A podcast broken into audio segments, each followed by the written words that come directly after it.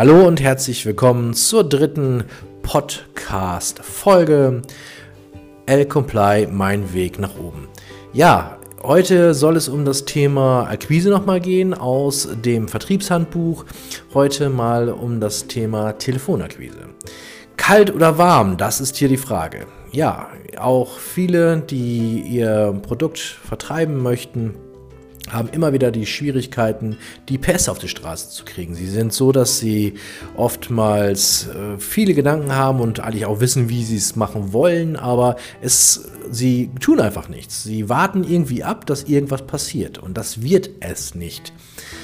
Grundsätzlich versuchen wir natürlich einmal Kontakte ähm, über ähm, den warmen äh, herzustellen. Warmkontakte nennt man, dass äh, man schon Kontakt mit den Leuten hatte, mit den Firmen hatte, die man anrufen möchte.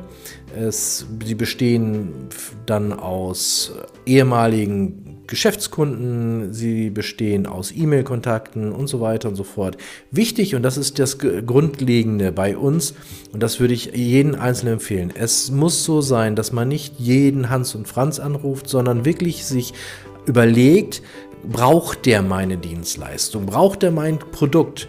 Denn wenn man sich schon im Vorfeld mal ein bisschen Gedanken darüber macht, kann man sich auch viel ersparen. Denn warum soll ich mich äh, jemand anrufen, wenn ich weiß, der braucht mein Produkt nicht? Also in der Vorbereitung ist natürlich auch viel gelegen und man sollte es auf jeden Fall machen.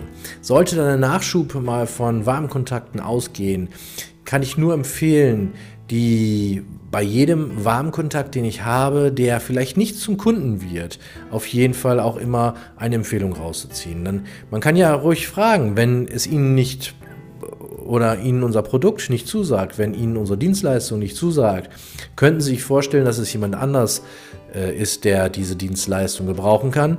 Und dann wäre es auf jeden Fall ratsam und gut, diesen Kontakt aufzunehmen und dann auch dementsprechend anzufragen, anzurufen und auf Empfehlung quasi dann damit Kontakt aufzunehmen.